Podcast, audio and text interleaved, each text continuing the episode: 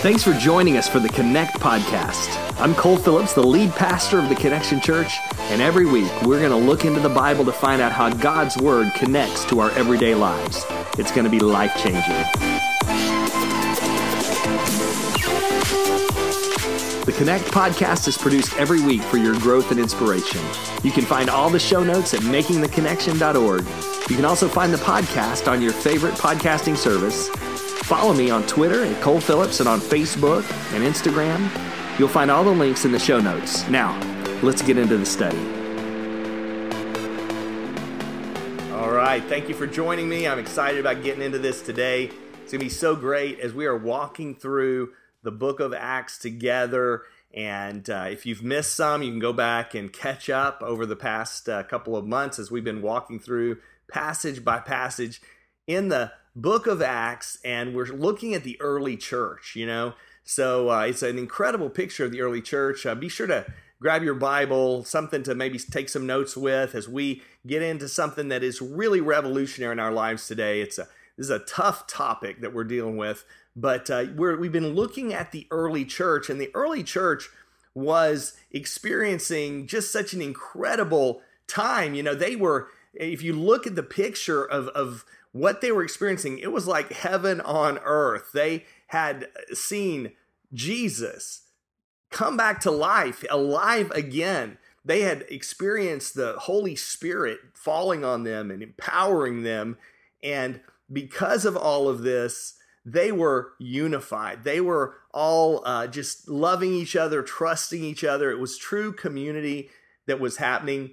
And as a result of that, there was this incredible spirit of generosity, of helping each other. There was there was trust. There was an openness to each other, and uh, you know, it's it's like the the scripture that that says, "Perfect love casts out all fear." Right. So so if perfect love casts out fear, uh, we're not afraid to trust. We're not afraid to help and to serve and to love. But when I'm afraid, then I stop loving others. I really get self focused. I start focusing on uh, preserving self preservation in, in a sense. And, uh, you know, it's dangerous when we panic. Uh, we are dangerous. And, and God, God's love is sufficient and, and it's enough for everything we're going to face. And it even opens up the opportunity for us to live open handedly and to live generously. Um, like we saw in the last passage, we, we talked about a guy named Barnabas who was so generous and so encouraging, and he was an example to people of what it means to live um, generously. And so that's what the early church was like. It says that they were sharing, they had all things in common, they were helping each other. And this is not, you know, some people would say, well, this is, you know, socialism or communism. No, no, no, because that's imposed by the government on us. But uh, true Christian community is choosing to share what we have, to use what we have, and leverage it to make a difference. Um, so that what they were experiencing was, you know, it's something that is very unusual in history, where there was not one needy person in the community because they were serving one another, helping each other, and they had this joy. And, and I'm telling you, living generously will fill you with joy. Uh, there's, in fact, the word miser and miserable come from the same root word. And so if we're stingy, we're miserable, but if we're generous, it fills us with joy. Well, in Acts chapter 5, starting in verse 1, um, Luke, the, the writer, Dr. Luke, he's showing us the very first sin that entered in to the early church. And it was the sin of selfishness and greed. It was holding on and holding back. And because of this sin and because of God's judgment on this, um, man, this is a warning for all of us today. We see clearly that holding on, holding back, greed is a sin. Now, let's read in Acts chapter 5, starting in verse 1. It says, Now a man named Ananias, together with his wife Sapphira, also sold a piece of property. They also sold it because that's what Barnabas had done, right? And others were doing this. They sold a piece of property because they didn't need it. And with his wife's full knowledge, he kept back part of the money for himself, but brought the rest and put it at the apostles' feet, as if to say, This is all of it. Look at me. Look at how generous I am, right? And then Peter in verse 3 said, Ananias, how is it that Satan has so filled your heart that you have lied to the Holy Spirit and you've kept for yourself some of the money you received for the land? Didn't it belong to you before it was sold? And after it was sold, wasn't the money at your disposal? What made you think of doing such a thing? You have not lied just to human beings, but to God. You know, when we sin, many times it's a sin against others, and it's also a sin against God. And so Ananias and Sapphira, they were professing Christians with their lips. They were part of the early church. They claimed that they believed in Jesus, that they followed Jesus, that they were denying their self and all that they owned, all that they had. They claimed to follow Christ and they had some property that they didn't personally need. And so they said, Hey, we're taking Jesus at his word, we're trusting him. They sold their property under the guise of, We're going to sell this to help people who desperately need food, uh, shelter, clothing, more than anything. They need to know the good news of Jesus. But their profession was simply that. It was just lip service. They were all talk, no walk, and it was hypocritical. Um, and they were holding back what people needed to, to live. Um, and they tried to fake their commitment. They tried to trick the church and trick their family, their Christian family, their church family. What does this tell us? Well, holding on is a is an indicator of a partial, half-hearted commitment. They didn't give everything beyond what they needed. They kept back part of it, and um, this was a life and death situation. They wanted to hang on to what they had, and there's a motive behind that, right? Because we think I've got to take care of my own needs instead of allow trusting God that He I could take Him at His word that He's going to provide for me. Now, in Luke 12, 15, Jesus said to them, Watch out, be on your guard against all kinds of greed, saying there's lots of kinds of greed and lots of ways it shows up. He says, Life does not consist in an abundance of possessions. Your self worth and your net worth are two different things. And uh, so we try to define ourselves by how much we have. God says, Jesus says, no, that's not what life is about. Life is not about he, he who dies with the most toys wins. In fact, it's he who dies with the most toys is still dead. You can't take it with you, but you can send it ahead, right? And then in 1 Timothy 6.10, uh, Paul says, For the love of money is a root of all kinds of evil. Some people, eager for money, have wandered from the faith and pierced themselves with many griefs. We think uh, riches, you know, uh, is the key to happiness. That's just simply not true. If that were true, then the wealthiest people would be the happiest people. And they're just not. You look at wealthy people um, who are desperate. In fact, the more you have, the more you got to worry about, the more you got to keep up with. It becomes sort of just this heaviness over our lives many times. We also see another problem with holding back, and that is it, it leads us to lie. Holding back leads us to lie.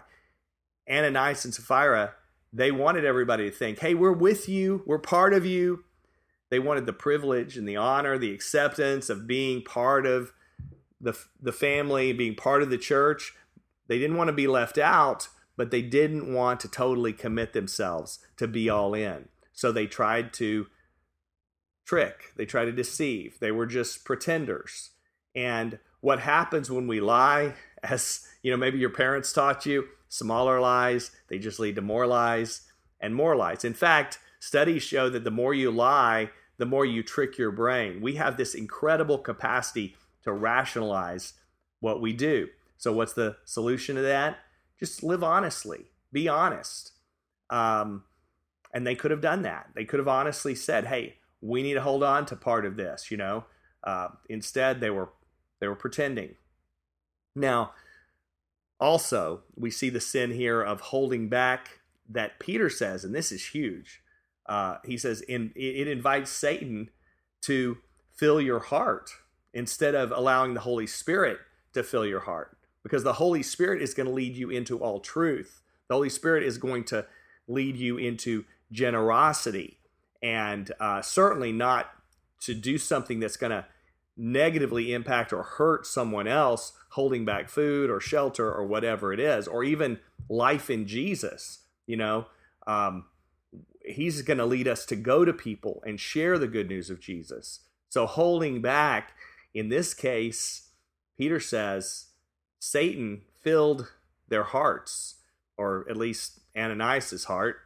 And, uh, you know, we think this is too much. Like, you're asking me, Jesus, to give everything.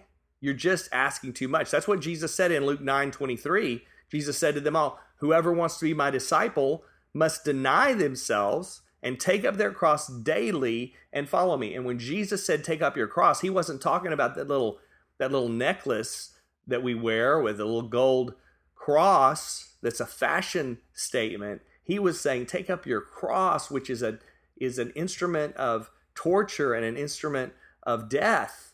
And he's saying we die to ourself. And how dead is dead? Well, it's dead. Our, we're not concerned about ourselves. We let God take care of us, and we're going to be taking care of others.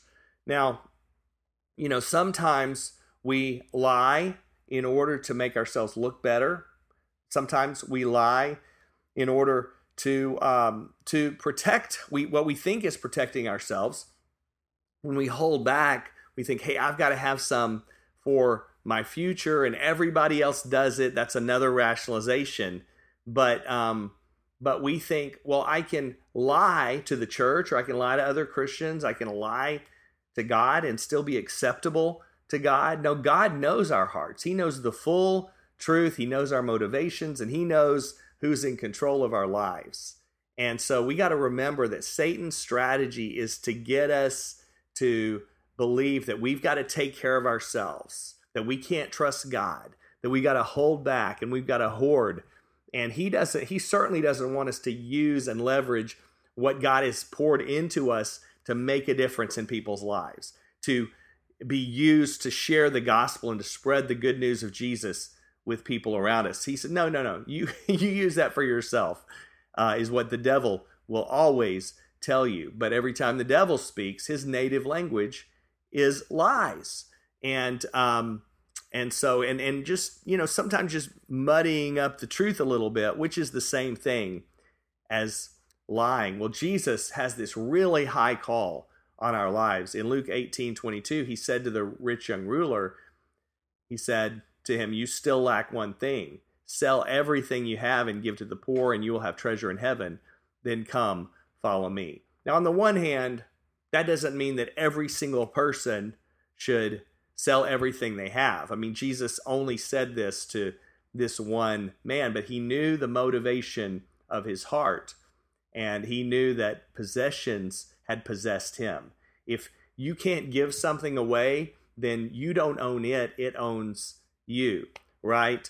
And uh, he calls us to serve others, to serve the least of these, to go to those who are hungry with nothing to eat, to go to those who are thirsty with nothing to drink. And he says, What you do unto the least of these, you've done it to me. That's in Matthew 25. And so often we rationalize. And I know some of you are saying, Yeah, but you know, if I give that homeless person, you know, money, I'm enabling them. If I give that person money, they're going to use it for drugs, they're going to use it, you know now, there are ways you can give to organizations that can better um, that can better manage the money and and oversee how you can give someone a hand up instead of a handout.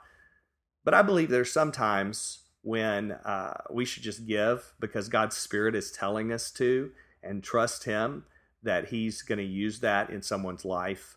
Um, so we just got to consider that. Also, I'm just talking about the sins that are committed here by uh, Ananias and Sapphira. Uh, we're, we're not even through with the whole list.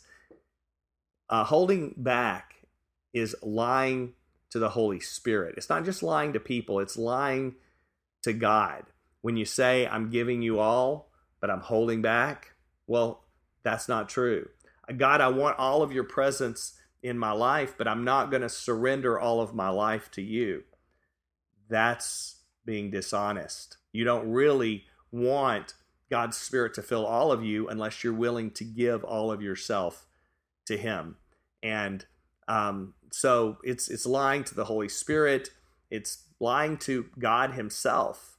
Um, it it mocks God because we're saying, God, you're not enough. You're not enough for me. And people can see that in our lives. People can see are we are we really fully sold out to the cause of Christ? Because people are watching and they can see and they know how serious we are about truly following after Jesus. So he calls us to give no less than all. And you know, when we lie to God, that breaks God's heart because God knows he, and he loves you. He wants he wants the best for you. He wants you to give your all. And so God in his mercy, he gives you an opportunity to turn back to him, to be saved, to be forgiven. That's God's mercy and grace and um, it also is an affront to God when we when we when we're greedy uh, because it's distrusting God. It's distrusting God because it's saying, God, I can't trust you to provide for me tomorrow like you said you would do. Um, I'm just going to hold this back because I've got to take care of myself. I'm going to trust in money rather than you, God. Well, God is saying, and, and I know this is so like counterintuitive and countercultural to us. But really, we know that we can trust God. He's brought us this far, and He has good plans for you when we trust Him with everything that we have. Jesus says in Matthew 6:33, He says, Seek first His kingdom and His righteousness, and all these other things will be given to you as well. I think this rings so um, strange in our ears because we're so blessed. You know, we're so um, comfortable, and we just can't imagine um, what it would be like to fully trust Him. And and I think that's the challenge for today is to say, okay, this seems foreign to my ears, but I'm going to fully trust God today with all that I have, that He's going to provide for me. He's going to take care of me. Um, we see, I'm going to go on in verse 5, where we, let me just read it. Uh, it says, When Ananias heard this, this judgment proclaimed from Peter's lips, but it was not a judgment from Peter, it was a judgment from God. He fell down and he died. And great fear seized all who had heard what had happened. Then some young men came forward, wrapped up his body, and carried him out and buried him. This is uh, severe, swift, tragic, um, and it shows us that this is a, sin in our life that will be judged when we hold back from God, when we are greedy. There is judgment on this. Ananias, he died suddenly. And Peter didn't say, if you look back, he didn't say, and bad news, you're going to die. that was not Peter's judgment. He just pointed out what Ananias had done. But God is the one who judges. Um, but fast forward to Sapphira in verse 9, and we'll get there next week. But Peter said that she would be judged, um, but they knew how serious it was. They understood how serious it was to hold back, to hold on, to hoard.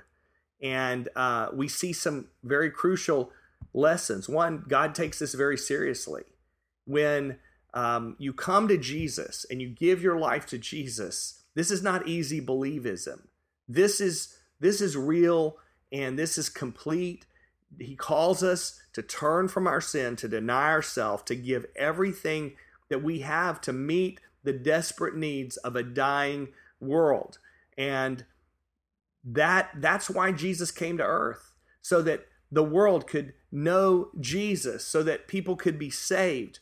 And uh, when we do less, then yes, God is going to hold us accountable for that. Uh, and as we said, you know, as I talked about this whole list, they just, you say, well, they just held on, but they did so much more than that. They were lying to the church. They were lying, uh, deceiving people. They were, they were half-hearted. I mean, there's so many problems all wrapped up. Usually our sin is not just one single thing, but it's layer upon layer. And God is the one who knows our hearts. He knows our motivations.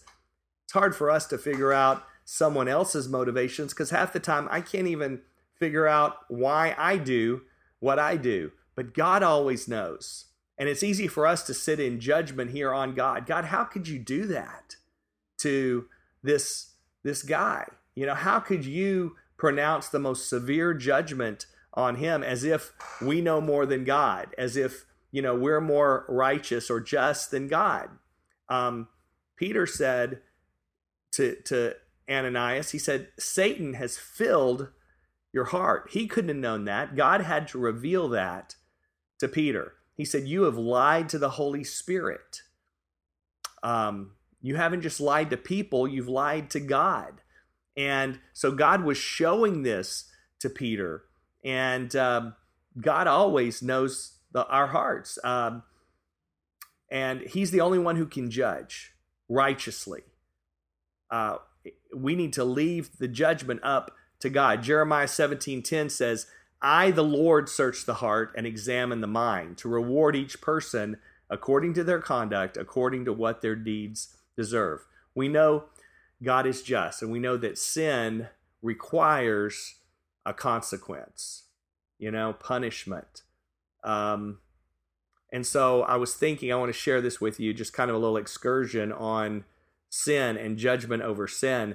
If you've ever seen the show Breaking Bad, which was, you know, very well written show, it's about Walter White, who was a who was a chemistry teacher, received a terminal diagnosis of cancer, and he begins cooking crystal meth to provide well under the under the excuse or rationalization I'm going to provide for my family. And as he begins to get involved in this business, he uh, he just descends into um, just degeneracy and uh, he's just broken. But this show, one thing about this show, it doesn't soft pedal the consequences of our wrong choices of our sin. And Vince Gilligan, the, the show's creator, he said this If there's a larger lesson to Breaking Bad, it's that actions have consequences. He says, I feel some sort of need for biblical atonement or justice or something. So if you've seen this, if you haven't, in season four, um, Jesse Pinkman, who is sort of the sidekick partner, um, he kills someone, um, which he ends up talking about it being an animal in this. So if you're confused, he says it's a dog and he goes to Narcotics Anonymous, an NA meeting, trying to find some relief, re, relief or atonement or forgiveness. And the group leader says, Well, you've just got to accept yourself. So I want you to check out this scene right here. Check this out. We're not here to sit in judgment. Why not? Why not? Maybe, maybe she's right. You know, maybe I should have put it in the paper. Maybe I, I should have done something different. The thing is, if you just do stuff and nothing happens, what's it all mean? What's the point? Oh, right, this, this whole thing is about self acceptance. So I should stop judging and accept. To start. So no matter what I do, hooray for me because I'm a great guy. It's all good. No matter how many dogs I kill, I just want do an inventory and accept. So, you know, it's not surprising that Vince Gilligan believes in hell and in judgment for sin. He said this He said, I want to believe there's a heaven, but I cannot not believe there's a hell. Um, so our the the sin in our life it demands justice, and God demands justice, and we march for justice. We say we want justice, but do we really? Do we really understand the devastation, the destruction of sin? In fact, the Bible says there's a sin that does lead to death. And 1 John 5 16, if you see any brother or sister commit a sin that does not lead to death, you should pray and God will give them life. I refer to those whose sin does not lead to death, but there is a sin that leads to death. I am not saying that you should pray about that. There is sin that leads to death. And this can be very real physical death as well as spiritual death.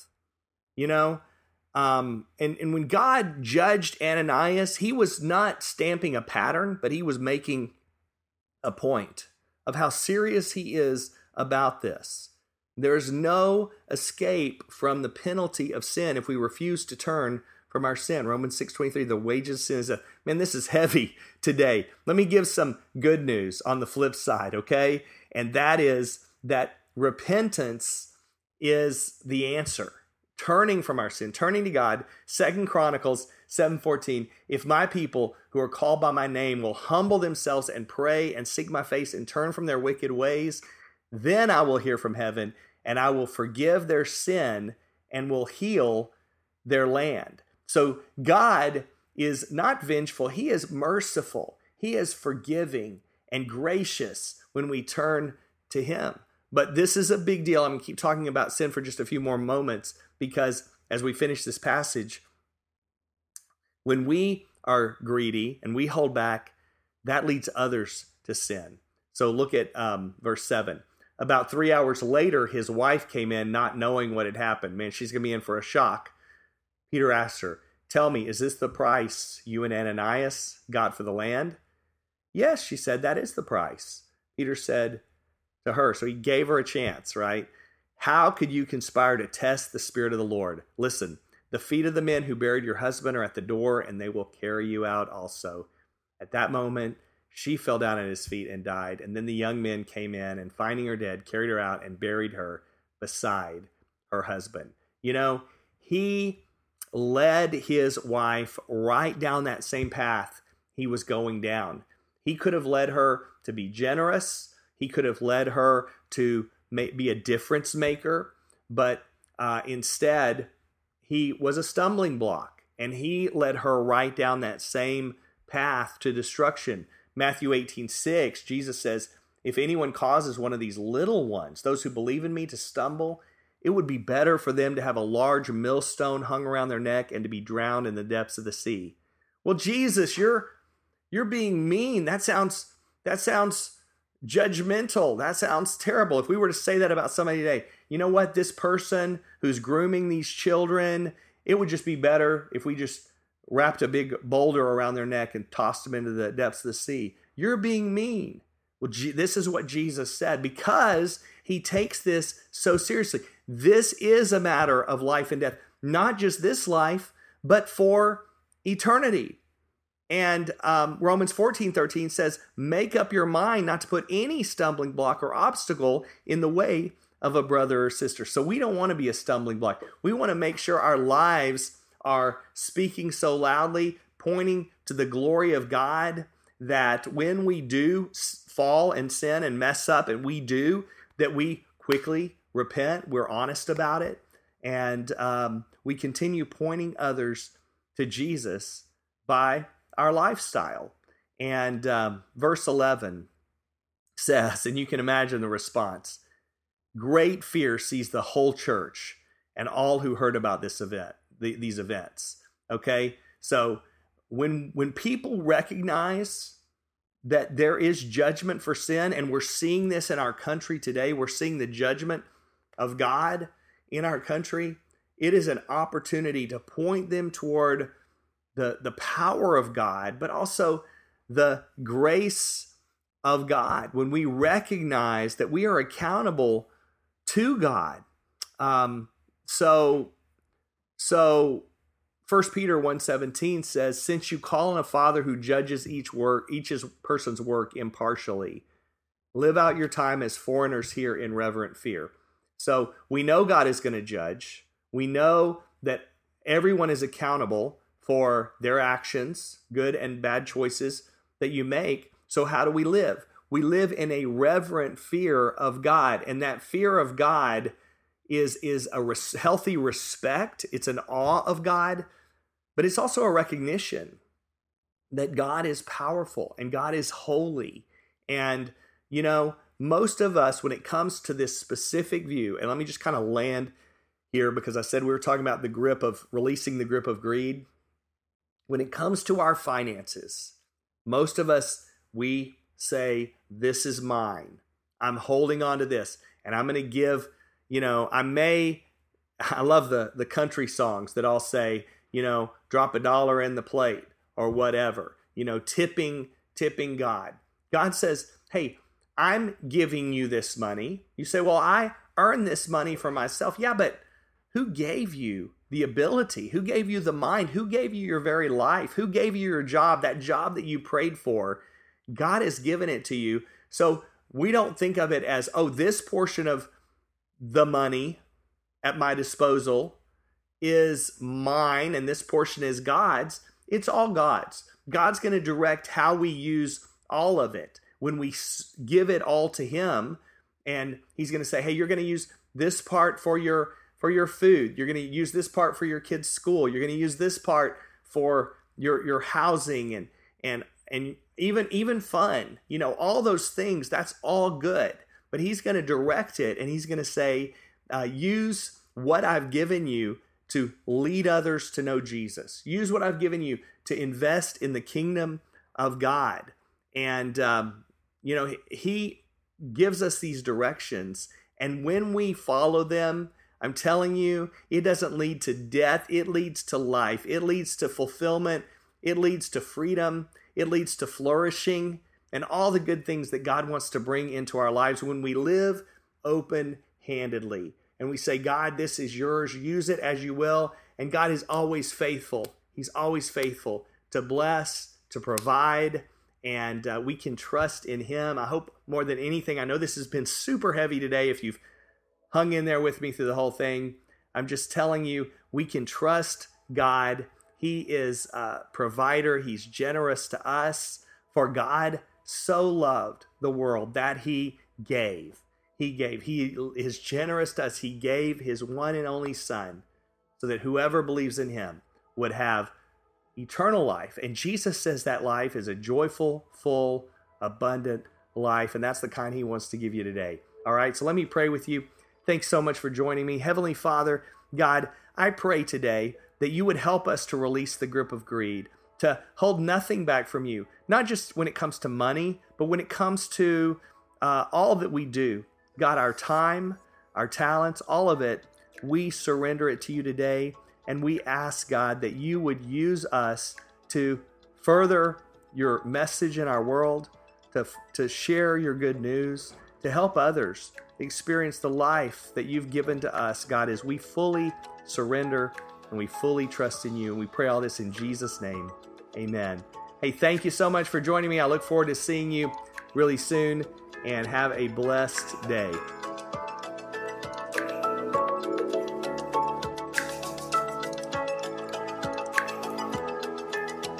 Thank you for joining us for this week's Connect podcast. If you liked what you heard, then be sure to like, share, comment, subscribe, rate. We want to spread this good word to everybody we can who needs to hear this message. I hope you have a great week, and I look forward to you joining us next week for the Connect podcast.